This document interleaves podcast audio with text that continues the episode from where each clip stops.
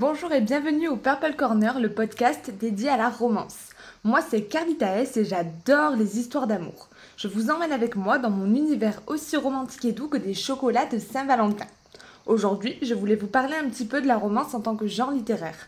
On se retrouve après le jingle et n'oubliez pas, ici, tout finit toujours bien.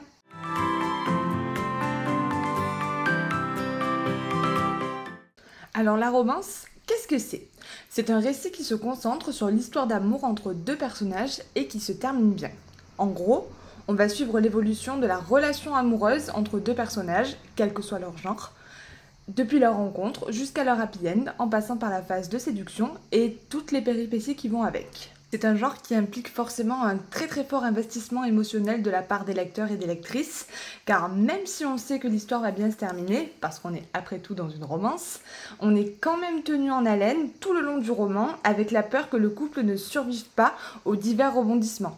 Alors, euh, je sais pas si vous voyez de quoi je veux parler, je pense que oui, quand on arrive à 85-90% du récit et que là, euh, tout va trop bien, tout va un peu trop bien pour la romance, tout est beaucoup trop calme et qu'on se dit qu'est-ce que l'auteur ou qu'est-ce que l'autrice a bien pu nous inventer, euh, à quelle sauce on va être mangé là d'ici peu de temps. Alors, ça me fait rire parce que je viens de le, faire avec le masque de l'amour et, et, du coup, je me suis dit oui, en effet, des fois j'ai envie de tuer un peu les auteurs et les autrices pour ça, mais je fais pareil, je suis tout aussi sadique et puis euh, c'est aussi comme ça que ça fonctionne, euh, la romance. Alors récemment, euh, je viens de terminer Off Campus, la saga Off Campus, et parfois c'est bien fait, parfois c'est moins bien fait. Typiquement, le tome 1 qui reste malgré tout mon préféré, je trouve que le drama de la fin est peut-être un petit peu exagéré. Il aurait pu être réglé avec un minimum de communication entre les deux personnages.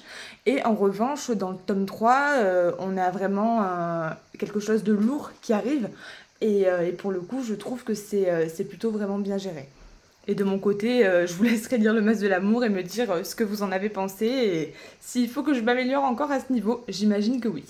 Alors la romance, bah, c'est aussi un genre qui est assez boudé, je dirais, par un, certain lectorat qui fait débat parce que certains le trouvent trop cliché, trop mièvre, ou alors qui manque de suspense, parce que bah, c'est sûr, on connaît la fin forcément, hein, on sait que ça va se terminer bien.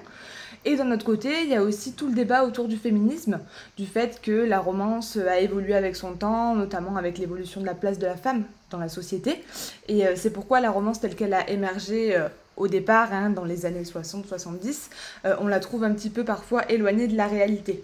Et de mon côté, petite parenthèse d'autrice, euh, c'est vrai que je me rends parfois compte que euh, j'ai moi-même été tellement bercée par des personnages féminins euh, plutôt doux, sauvés par euh, des héros masculins, par le prince, je pense à Cendrillon, je pense à Blanche-Neige, ou, ou, toutes ces princesses que j'ai adorées quand j'étais petite, que je dois faire attention en fait quand j'écris, et que je dois vraiment me concentrer pour créer des femmes alpha, des héroïnes inspirantes et motivantes, ce qui les empêche pas d'être douces, hein, bien évidemment, mais, c'est vrai qu'il faut quand même que, que, je fasse attention à ça, donc j'imagine que, que je suis pas la seule.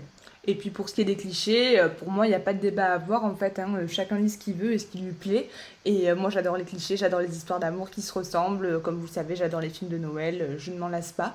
Donc pour le coup, je pense qu'en fait, ce débat n'a pas lieu d'être, tout simplement. Et en plus, même si la romance, elle est méprisée en France, hein, ça s'entend parce qu'aux États-Unis, elle représente quand même 50% des ventes. Bah, en France, malgré tout, elle fait quand même partie des genres qui se vendent le mieux. Juste derrière, attention, les livres de cuisine et à égalité avec le polar. Donc pour le coup, il y a bien un gros écart en fait entre les critiques et la part de lecteurs qui aiment ce genre. Au niveau du lectorat, on est sur un lectorat qui est essentiellement féminin, même si heureusement il y a des exceptions. Et moi j'ai la chance d'avoir un super amoureux qui lit de tout, même des romances et même les miennes du coup. Euh, au niveau de la tranche d'âge, on est sur une grosse tranche d'âge d'environ 15 euh, à 35-40 ans. Et euh, on parle aussi de lectrices et d'autrices qui sont fières de lire et d'écrire des histoires d'amour et qui le proclament haut et fort. Et ça, je trouve que c'est super, super cool. D'ailleurs, on dit souvent que ce lectorat, vous me direz ce que vous en pensez, mais je pense que c'est un peu mon cas, est boulimique de lecture et ne se lasse jamais.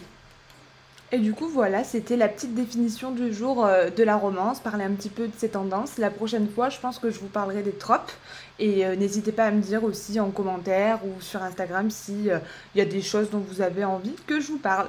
Du coup, c'est tout pour aujourd'hui. Je vous remercie d'avoir écouté ce podcast. Je vous souhaite une très belle journée et vous dis à bientôt pour de nouvelles aventures.